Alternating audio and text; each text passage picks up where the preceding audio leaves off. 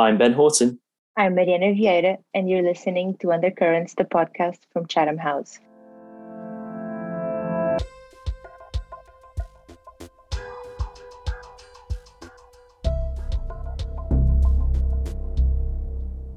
Hello, and welcome back to another episode of Undercurrents. It's great to have you with us back here even in August, this is how committed we are. The whole of Chatham House, honestly, has gone away. It feels like the amount of out of office messages I'm getting in my emails the whole time.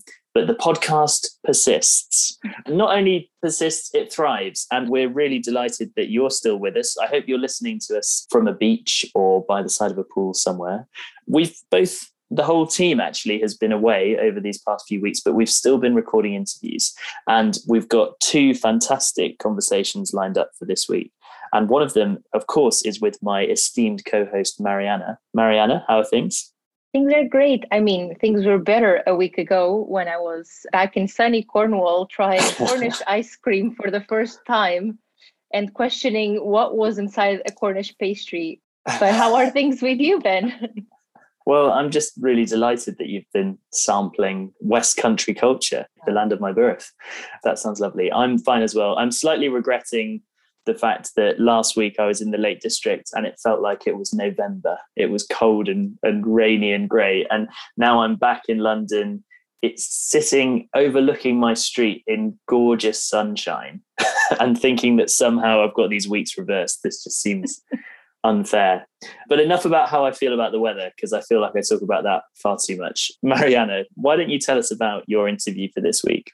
Of course. So this week we spoke about Lebanese politics, and I talked to Dr. Lina Khatib, who's the director of the Middle East and North Africa program here at Chatham House. So the starting point of our conversation was basically this research paper that Lina wrote earlier this summer on how Hezbollah holds sway over the Lebanese state. It was really interesting to hear from Lina as she talks about Hezbollah as this hybrid actor and also how its involvement in Lebanese politics relies and also fuels the endemic and widespread corruption that overspills into the economic situation of the country as well. So I found it really fascinating to hear from Lina's forward looking assessment of what are the prospects for change in the country. How about you, Ben? Who did you speak to? I spoke to Steven Feldstein, who is from the Carnegie Endowment for Peace. And we spoke about his new book from Oxford University Press titled The Rise of Digital Repression. And we were speaking really about his views on how technology is changing governance systems, how authoritarian states around the world are employing different technological innovations to control their populations and, and the implications of that for those citizens, but also more broadly for the international system. So, yeah, it was uh, pretty sobering and quite concerning to have that conversation. Not the most uplifting way to spend a day of your holiday, but very, very important and fascinating nonetheless. And, and Steve was a great guest. Awesome. Sounds very broad ranging. Um, shall we have a listen?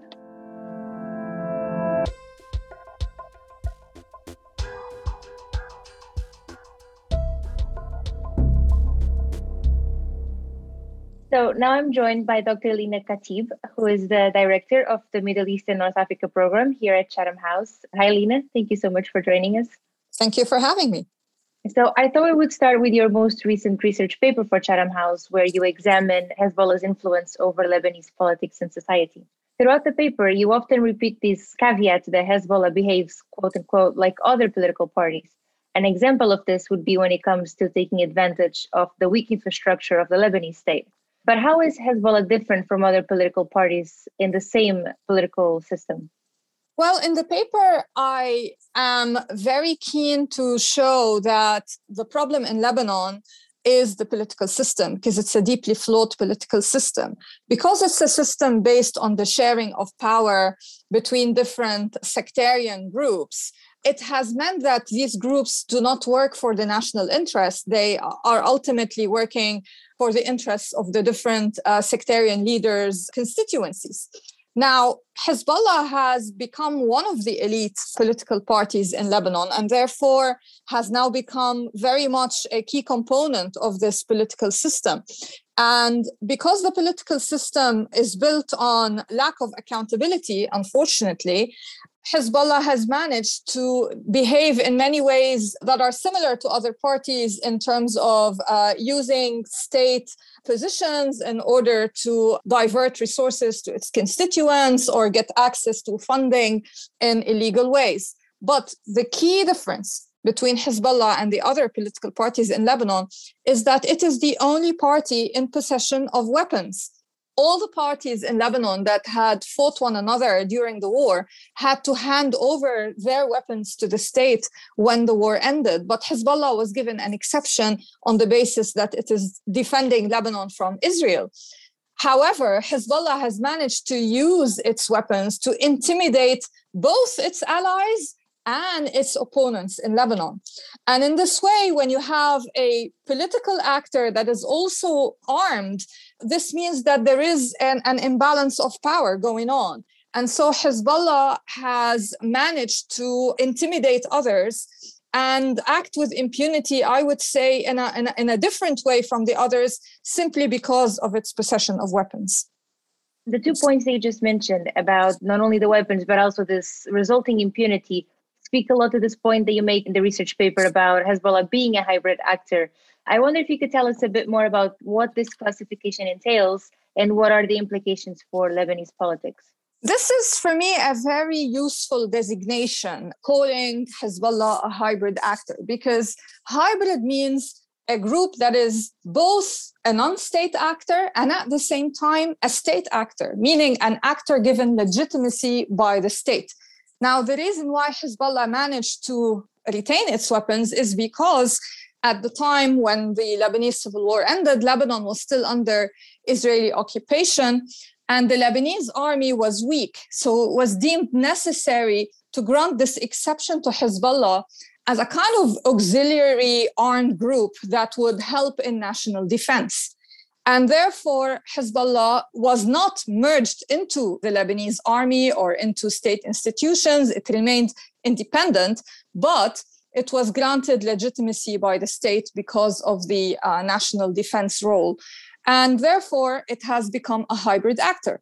This, in a way, complicates any discussion that people might have about the future of hybrid actors like Hezbollah because when a group is granted legitimacy by the state yet is independent, it ultimately pursues its own interests first and foremost and makes it very difficult for the group to have any incentive to merge with official military entities within the state. So Hezbollah, in a way, enjoys this hybrid status because I argue in the paper it grants it power without responsibility this really important keyword you mentioned, which is legitimacy. Hezbollah's exceptional position is legitimized in terms of the national security apparatus. But if you think about it in terms of society and militarization of the Lebanese society, how popular is Hezbollah as this hybrid actor and how does it manage to stay in power? Well, in the beginning, Hezbollah enjoyed, I would say, significant support amongst the Lebanese because Lebanon was under Israeli occupation and then, when Israel finally withdrew from Lebanon in 2000, Hezbollah enjoyed support on the basis of having succeeded in its liberation mission. And the liberation mission transformed into a defense mission. So, again, people continued to support Hezbollah on the basis that it was still needed to defend Lebanon from any potential future threat. However, in 2005, when the former Lebanese Prime Minister Rafiq Hariri was assassinated, fingers were pointed at Hezbollah as being behind this assassination alongside the regime of Bashar al Assad of Syria. And therefore, the country came to be divided.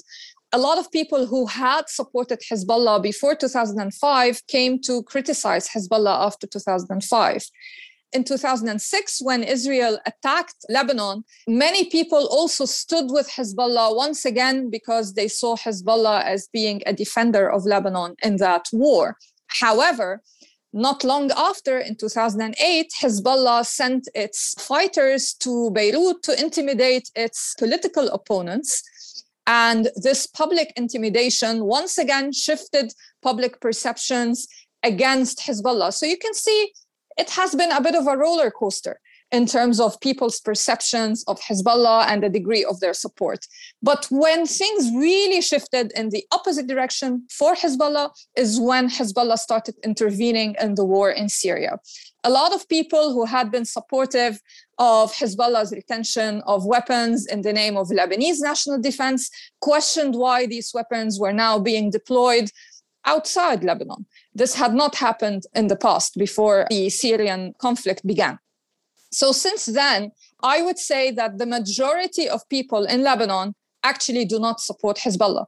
But because Hezbollah is the main political and military actor in the country, and it has used coercion to stay in power, there is very little that its opponents can do to kind of stand up to it. And this is where Lebanon is today. So I would say the political system in Lebanon began and functioned for decades as a system based on consensus amongst political elites, but it has now transformed into a system in which, in a very de facto kind of practical way, there is one actor that is dominant over the others, and that is Hezbollah. Speaking to Hezbollah's dominance, but also its decline in support from the population, would you say that there is a strong alternative in terms of opposition? You mentioned the uh, opponents briefly, but is there a viable alternative in terms of leadership? Unfortunately, there isn't right now because the opponents to Hezbollah politically happen to be the same political elites that are part of the corrupt political system that is in place in Lebanon today.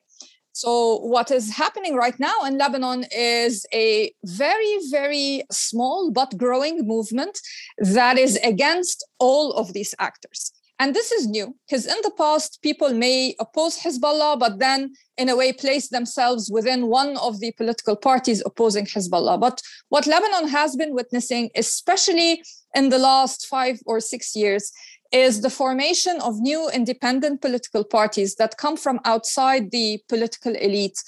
These new parties want reform in Lebanon. They want a secular system, not a sectarian system. They want accountability. They are right now too small to make a big difference, but I think the country needs to start somewhere. So I would say the hope is not in Hezbollah's traditional political opponents, but in these new emerging political actors. But it will be quite some time before they become a real challenger, whether to Hezbollah or to the rest of the political parties ruling Lebanon.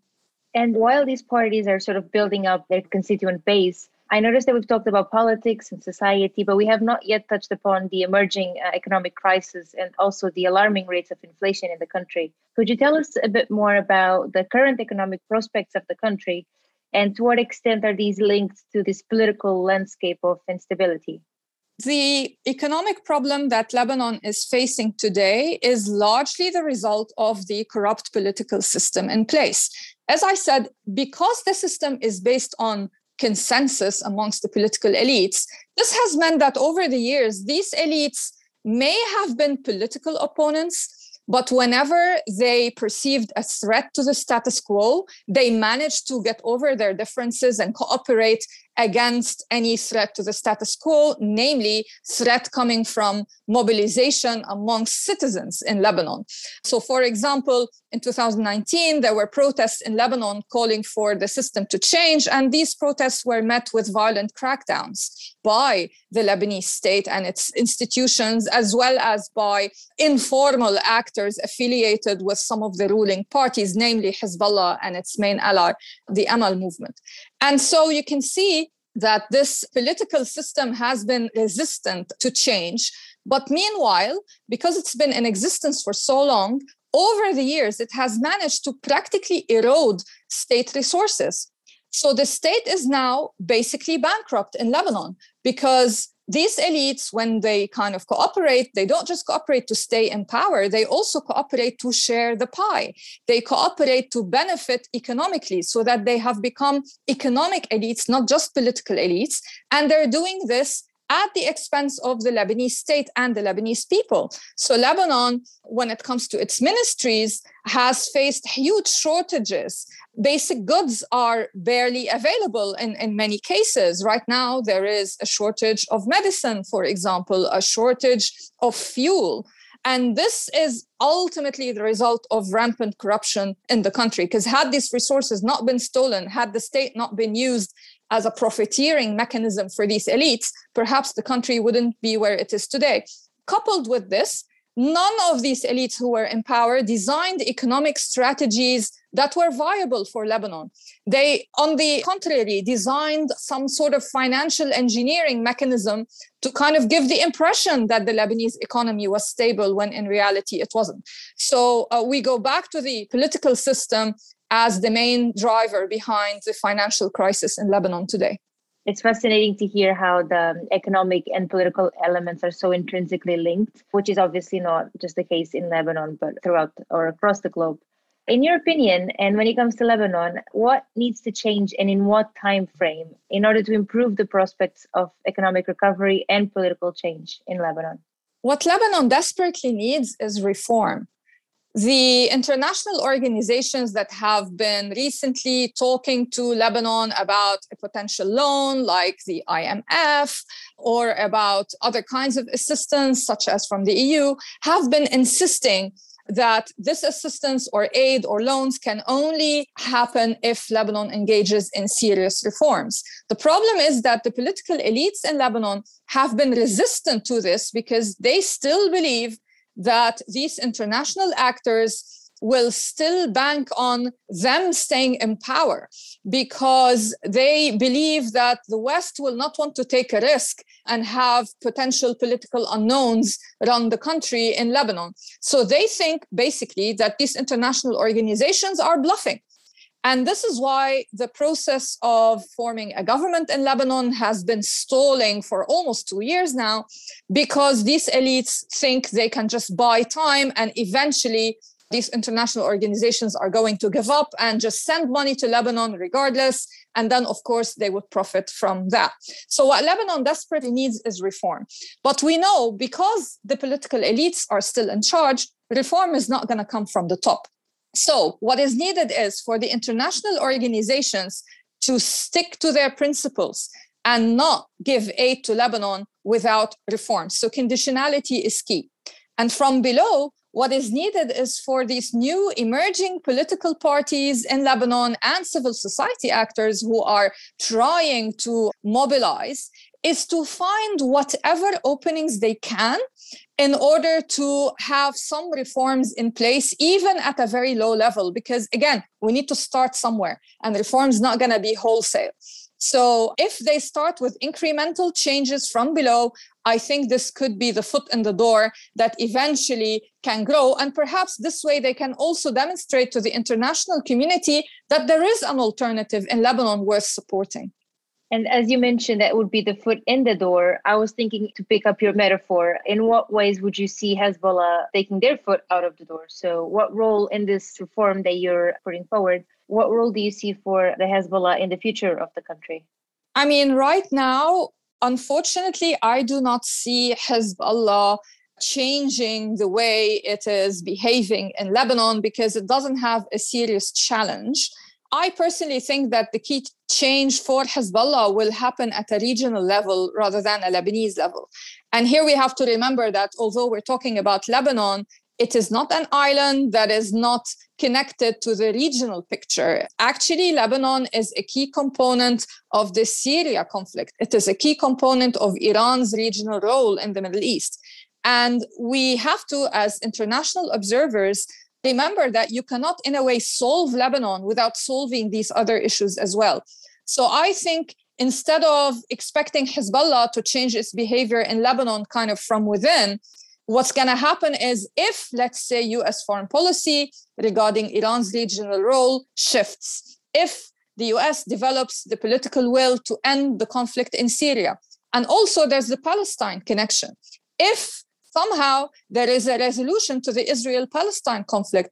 All of these will have a huge impact on Hezbollah and its power in Lebanon. And therefore, I will say that ultimately, change is both about what happens in Lebanon. As I said, you know, the political actors on the ground can act, but we cannot remove this from the big international and regional picture. And to that point you just made about the regional factors, which one would you place as the most significant development that could lead to a change in the current situation in Lebanon? I would say, under the circumstances, very pragmatically speaking, unfortunately, considering that the Israel Palestine conflict does not look like it's heading towards resolution anytime soon. However, we are seeing some movement regarding Iran, mainly because of the nuclear deal and, and the US wanting to reactivate the deal. I would say there is more potential in looking at Iran's regional role. If the US manages to come up with a comprehensive strategy regarding Iran's regional role, then Lebanon is going to be a component of this strategy. Great. And finally, I wanted to ask your thoughts about what role for the West, which you briefly mentioned just before, but also in the research paper.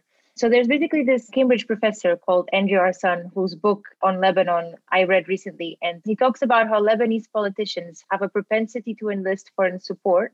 And he basically sees this as a function of Lebanese factions seeking to gain advantage over each other. So, do you agree with this statement? And what role, if any, can external stakeholders and international organizations play in this context?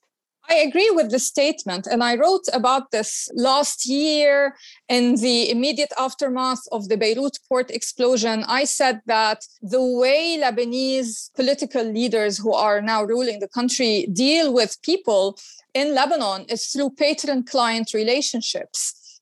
And unfortunately, the relationship between these political elites and their international backers is also a patron client relationship.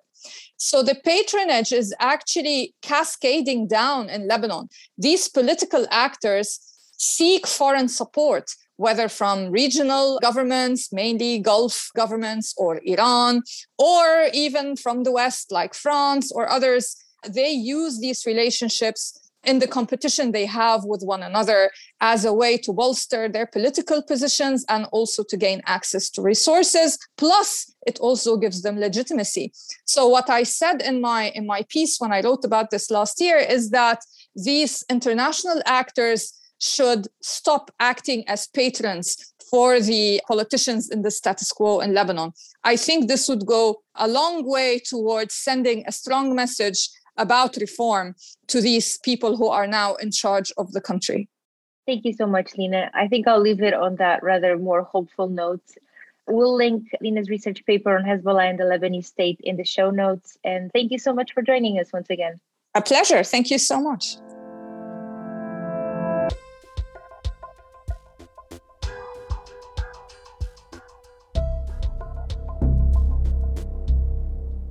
Okay, so it's great to be joined now by Steven Feldstein from the Carnegie Endowment for International Peace.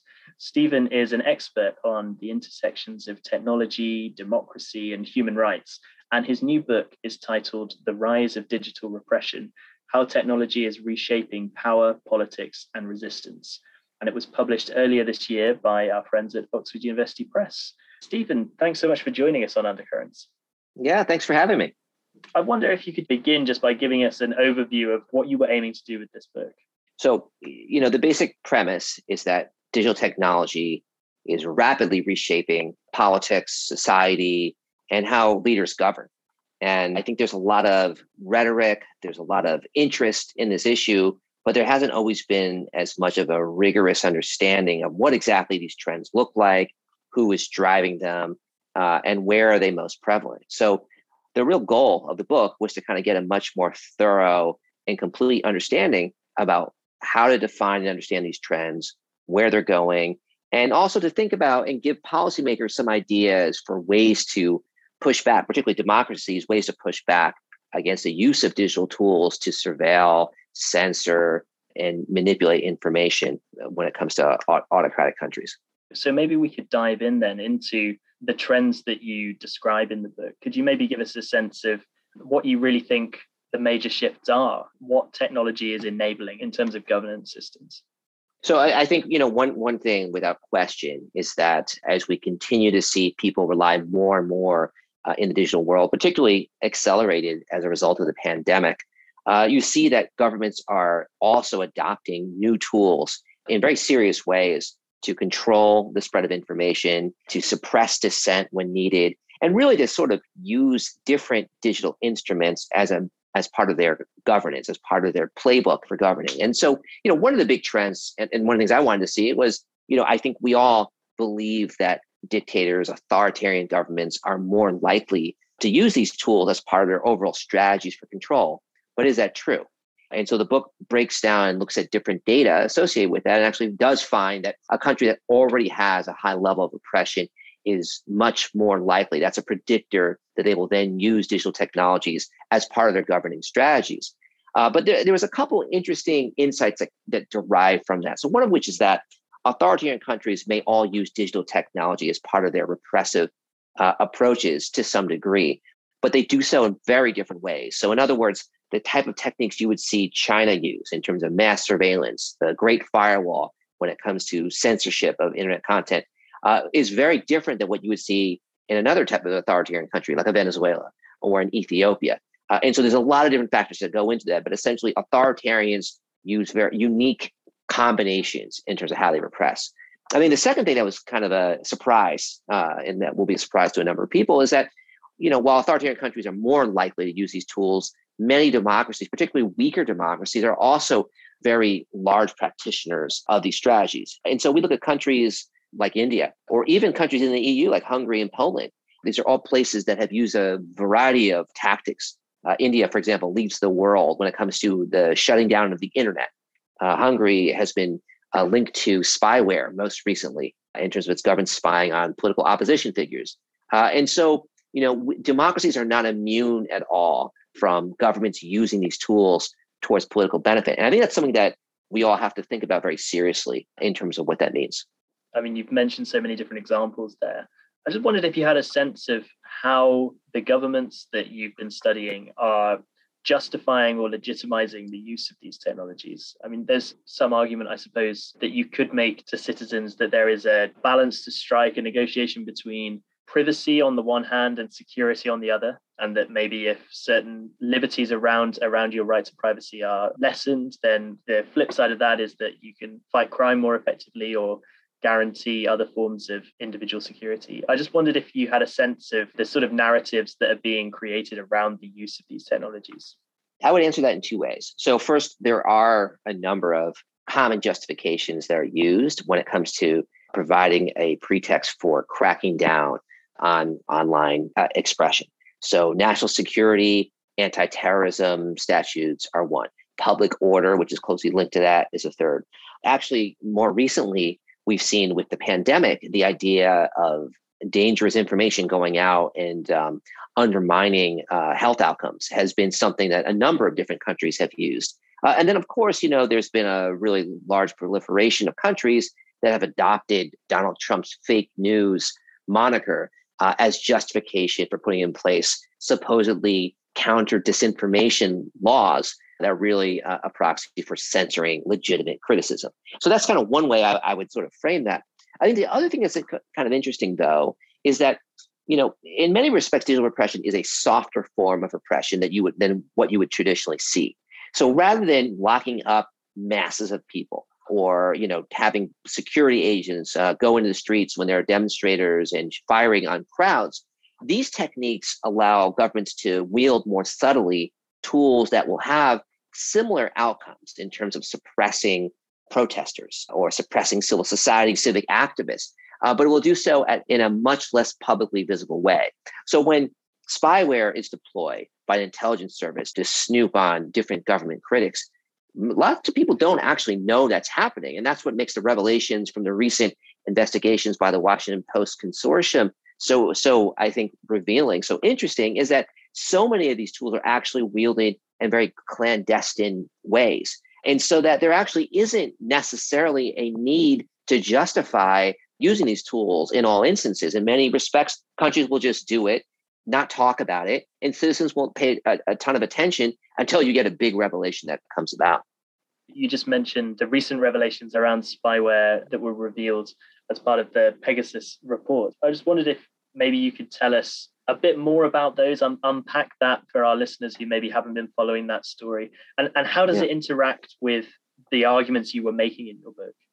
Well, you know, what's interesting is that none of what came out came as a as a big surprise to me. And, in fact, you know, in my book, I include a number of uh, examples, and uh, even I include a data set I put together that kind of lists 64 or 65 countries around the world that have been documented to have links to spyware vendors. So uh, a lot of this stuff is already really was already out there. I think what was interesting about this investigation is that it sort of put all the pieces together.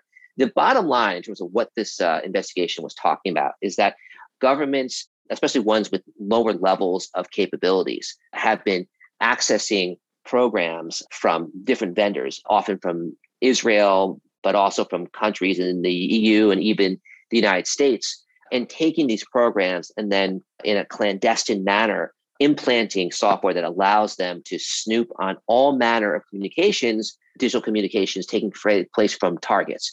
So often what the software enables is that you can inject it into smartphones without the user actually knowing that it's there. It then will allow the person who's wielding this software to read emails, to read text messages, to see and listen in on phone calls, or to track locations based on location monitoring. And so, what was I think the, the kind of big reveal when it came to this investigation was that it's extremely widespread, that a lot of companies based in you know fairly strong democracies are culpable when it comes to proliferating this technology to bad regimes, to dictatorial regimes, and that there's been a lot of harms, and that you have journalists who have been targeted, politicians who have been targeted, all different manners of people, and that this technology is very invasive. Uh, it's very widespread. It actually doesn't even cost all that much at the end of the day. So it just is another chip, I think, when it comes to people's preconceived notions of privacy. That at one point, you know, you may have thought there are ways via encryption, anonymity, to be able to have a private conversation and not have it broadcast out. And this shows that, especially if you are important enough or a large enough or more prominent enough critic of a government, there's very few safe places left to go, at least on a you know, from a digital perspective. Yeah, that is really interesting. I, I wanted to ask you a bit about. I mean, obviously, a lot of what we've been speaking about so far has been governments surveilling their own citizens and using these tools as, as a way of sort of maintaining kind of domestic control. But but this last example that we were talking about there is shows how these tools are also being used by intelligence services as well as instruments to surveil foreign powers and, and, and foreign actors. I just wondered if you could tell us how far in the intelligence realm these technologies are really a departure from previous techniques or strategies employed by the likes of the NSA and, and other organizations. Is this really new stuff? Is this breaking previous norms or or is it just continuation by other means? It is not really new. It is a continuation of pre-existing practices, ongoing practices, and, and capabilities. In fact, what's interesting is that so much of this commercial software derives from people who formerly were employed, you know, by the Israeli intelligence services, Shin Bet, or by the NSA. Uh, there's been documented projects that use ex NSA operatives in places like the UAE to track different dissidents. So when it comes to sort of state to state relations in the use of surveillance technology to listen in on, on adversaries, this is a very widespread, long standing, common practice. And so to that extent, it's not new. I think what is newer is this more internally focused domestic end, especially in countries that don't have any kind of protections when it comes to the rule of law about how far government agents will go in terms of snooping in on ordinary citizens. At least in places, liberal democracies, whether it's the UK or the US or other places, there, there is legislation in place that dictates very specifically, you know, which types of citizens can be spied upon and what kind of authorizations are required in which to do so. But when you have a, a dictator or a, you know authoritarian regime, Russia, let's say, there are few to no constraints when it comes to how these tools can be deployed and to what ends uh, from a domestic basis. That's very interesting. Yeah. And, and I, I think the idea that this increased sort of attention on how governments are surveilling their own citizens is, is something that's very new. I wonder if you could tell us what international legal frameworks exist to govern these practices. Uh, is there any process at the United Nations or within other bodies that are attempting to regulate what states can and cannot do in this regard? Yeah, I mean, there's very little. There's there's sort of nascent efforts, I would say, kind of emerging norms that people are referencing or trying to use as a way to constrain behavior. So let's take surveillance, for example. I mean, there is a kind of growing consensus that the pillars for determining when surveillance can be used is the ideas of necessity, proportionality, and legitimacy, right? That the measure, the surveillance measure has to be necessary for and linked to a national security aim, that aim itself has to be legitimate, and that it should be narrowly tailored specifically for that aim and then authorized in law, right? Now, this is just a very kind of this is like a loose guideline and frankly it's it's violated all the time by different countries but if you were to sort of look to a body of law or jurisprudence or norms that sort of say how can we constrain and bring some order to what otherwise seem to be kind of rampant abuses of surveillance or, or of censorship that would be one i think another would be kind of looking to existing international human rights law or you know the ICCPR would be one type of body or the Universal Declaration of Human Rights which put in place very uh, universal standards when it comes to free expression uh, freedom of association.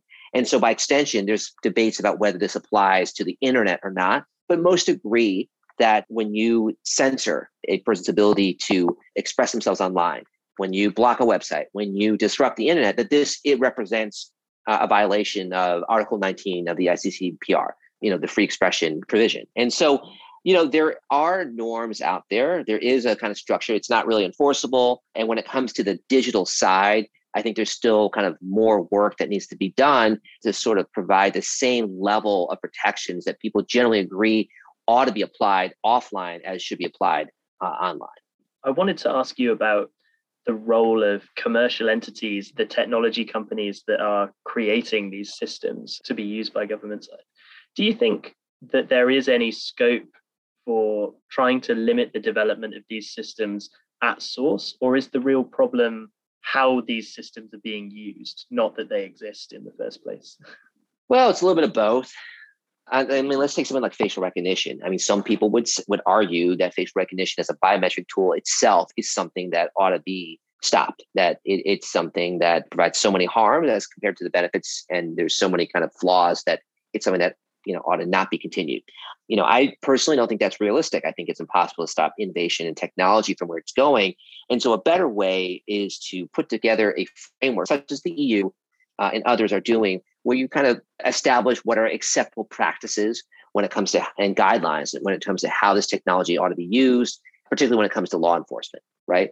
That you have very strict bounds in terms of how they are applied and how they're linked to you know kind of criminal investigations things along those lines and you just try to keep a close leash on it. But i think the idea that you can just sort of put a cap on certain types of technology uh, other than you know very specific weapons that lead to destructive potential like nuclear weapons you know i don't think that's realistic and, and, and unlikely to occur at least in terms of the technologies that i have talked about in the book. I suppose a related question i wanted to ask was about the capacity of governments to understand these developments and and to attempt to regulate their use. It's something that I remember coming up around the questions regarding Facebook's role in the 2016 election in the United States and listening to Senate committee hearings where you had these very experienced senior politicians trying to address Mark Zuckerberg and his uh, employees about how these systems work and, and displaying actually that they don't have a grasp of how the technology itself functions. Do you think that that is a problem that, that government systems are they're always going to be kind of behind the curve of technological development or do you think that there are ways around that? Maybe that's not so much of an issue as as the media suggested at the time.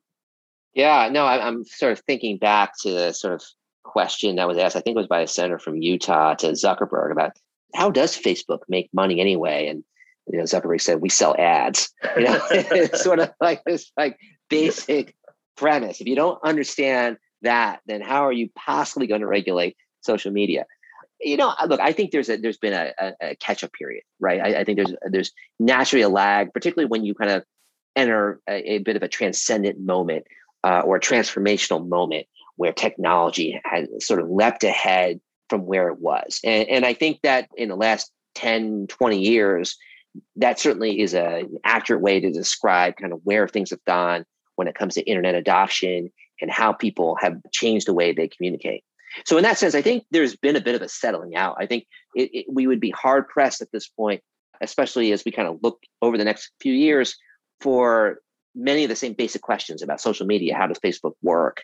You know how does twitter what is what is twitter uh, you know i think most policymakers have at least a generalized understanding uh, of, of how these platforms work. And so, in that sense, you are always going to have a little bit of a catch up, right? Where innovation moves ahead of, of, of regulation, which then lags. And, and frankly, that that's probably okay. I think you don't want to get to a point where you're stifling any kind of innovation anyway. But I do think that, at least in the Washington context and in many other places, that policymakers have gotten smart on these issues. And they've also brought in experts who understand very well uh, what's happening. I mean, I look at sort of the United States and the Biden administration, the type of people who have been recruited to come in, people like Tim Wu, Lina Khan, who have written articles and groundbreaking books uh, to describe the effect of technologies. You know, these are not novices, uh, and they are directly in policymaking roles, making regulations that will oversee and, and shape government role and response uh, to these technologies. So, in that sense, you know, I think we're in a better place, and there's been a lot of catch up. Now, a lot of what we've spoken about so far has been pretty depressing, pretty scary. The examples that you drew on around the enhanced repression that is enabled by these technologies. But something that you that you mention in your book also is, I suppose, technology's emancipatory potential as well. I mean, you'd say it's it's also increasingly a tool of resistance. So I just wondered if you could tell us a bit about that aspect of the book and and and what you really see emerging there. Well, you know, so it's interesting. I mean, I think we we've kind of gone through a lot of different phases, especially when it comes to inter- information and communications technologies. So initially, you know, back in around 2011, 2012, I mean, we really referred to these technologies as liberation technologies, that they were providing the means for ordinary citizens to push back against dictators and really have a voice in participating in the politics of their of their countries. And now we're kind of in a very sort of pessimistic period where we are really focused on the ability of governments to exploit these technologies against citizens. And you know, neither narrative is completely true. You know, you know, liberation, the liberation technology idea was never as good, was never as fulsome as we wanted to think it was. Likewise, while I do believe, and obviously the premise of my book is sort of looking at ways that governments are wielding these tools to uh, reinforce their their strategies, you know, I don't think it's it's completely one sided either. I And there are many examples of ways that people are, are organizing and maintaining resistance against uh, regimes via Telegram, via Signal, through WhatsApp, through Facebook groups, and so forth.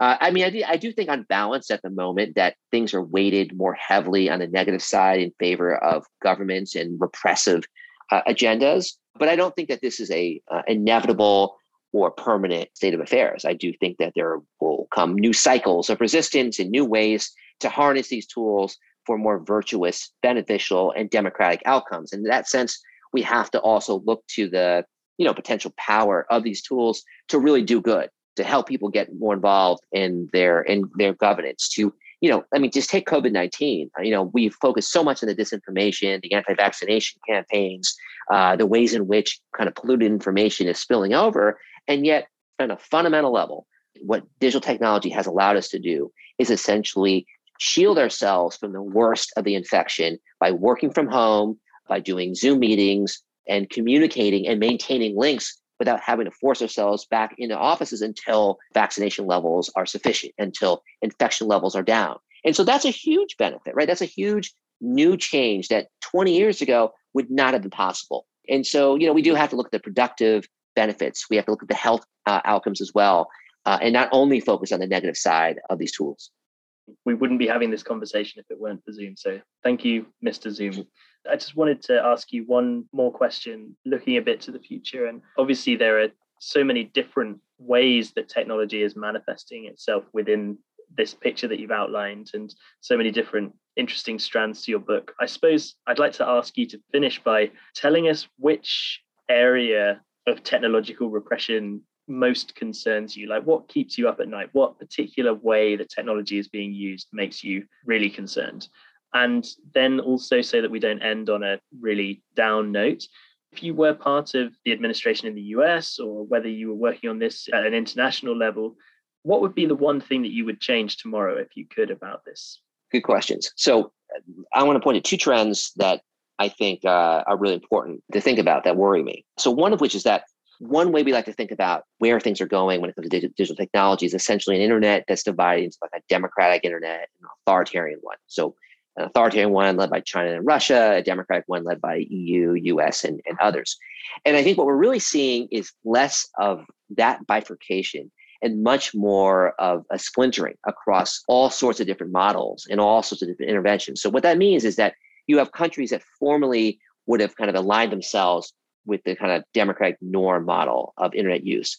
Uh, countries like Nigeria, countries like India, uh, Turkey, you know, many others, but now have put instituted their own blend where they borrow some of the censorship and surveillance tactics of China and Russia and others. They also maintain some of the kind of open expression ideals, but they kind of bring those together in their own mix. And so what we're seeing is is really kind of a norm degradation, uh, a deterioration, where many of the kind of weaker democracies, quasi-authoritarian countries, elect, you know, places that are not, you know, your kind of fulsome liberal democracies, are kind of proliferating technologies and devising rules that align with their sovereign interests and go against democratic principles. And I find that extremely worrisome. I think that trend is going to accelerate further.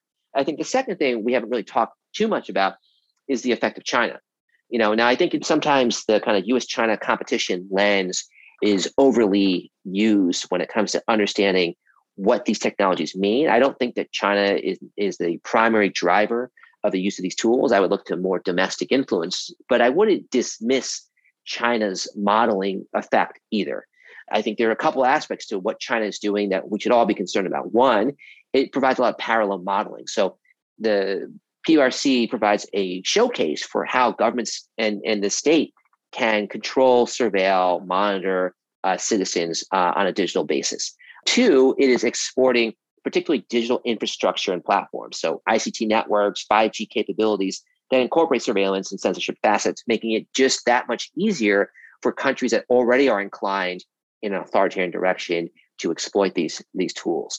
Uh, and so, you know, as China continues to grow in its political power and, and economic influence, I think it presents a really challenging frame to uh, how digital technologies will evolve correspondingly uh, as well. Now, what would I change? What would I do? You know, there was an announcement two days ago that the Biden administration is officially convening a summit for democracy uh, that'll bring together all you know countries that are democratically inclined, both emerging and liberal democracies, to kind of find ways to work together, bring together new consensus and norms when it comes to a range of issues, including technology and its use. And so, certainly, I think that's a great step. Since that's already happening, I'm not gonna, I'm gonna, I'm not gonna use that as my thing that I, I would ask for, but I would have asked for it if the Biden administration hadn't already announced it. Uh, what I would say, actually, I would look domestically. I think we need a much more hands-on approach, uh, certainly in the United States, when it comes to guarding, safeguarding user privacy. So putting in place a privacy framework and really constraining the ability of big tech platforms, you know, Facebook, Twitter, YouTube, and many others in terms of how they act. I, I think that the level of disinformation, the poisonous discourse uh, is really out of control and, and has spilled over in ways that have led to violence and, and continuing amounts of polarization. And I think that even small tweaks in terms of having platforms like Facebook deprioritize engagement and the kind of nasty discourse that its algorithms bring to the top of the newsfeed in favor of more sober minded, more publicly beneficial information. That would be kind of where I would really like to see change, but where I also think it's going to be exceedingly difficult in which to do so. Absolutely. Well, maybe we should have you back on in a couple of years and see see how the picture has changed. Steven Feldstein, thanks so much for joining us. Thanks for having me on. I really appreciate it. Steven's book, The Rise of Digital Repression, is published by Oxford University Press and is available in all good bookshops now. Would definitely recommend it.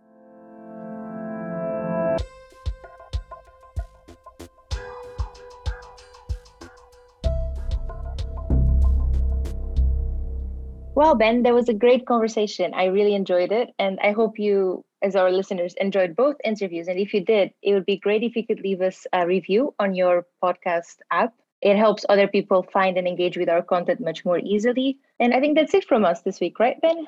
Absolutely. I, I, suppose the only thing I should say is to remind our listeners that we will be back in a couple of weeks with a new episode. And in the meantime, if you want to stay in touch with the rest of Chatham House's work, obviously, given the circumstances, there is a lot going on in the House around the situation in Afghanistan among many other things. Please do check all of that out on our website, www.chathamhouse.org. Until next time, thanks so much for listening. Thank you.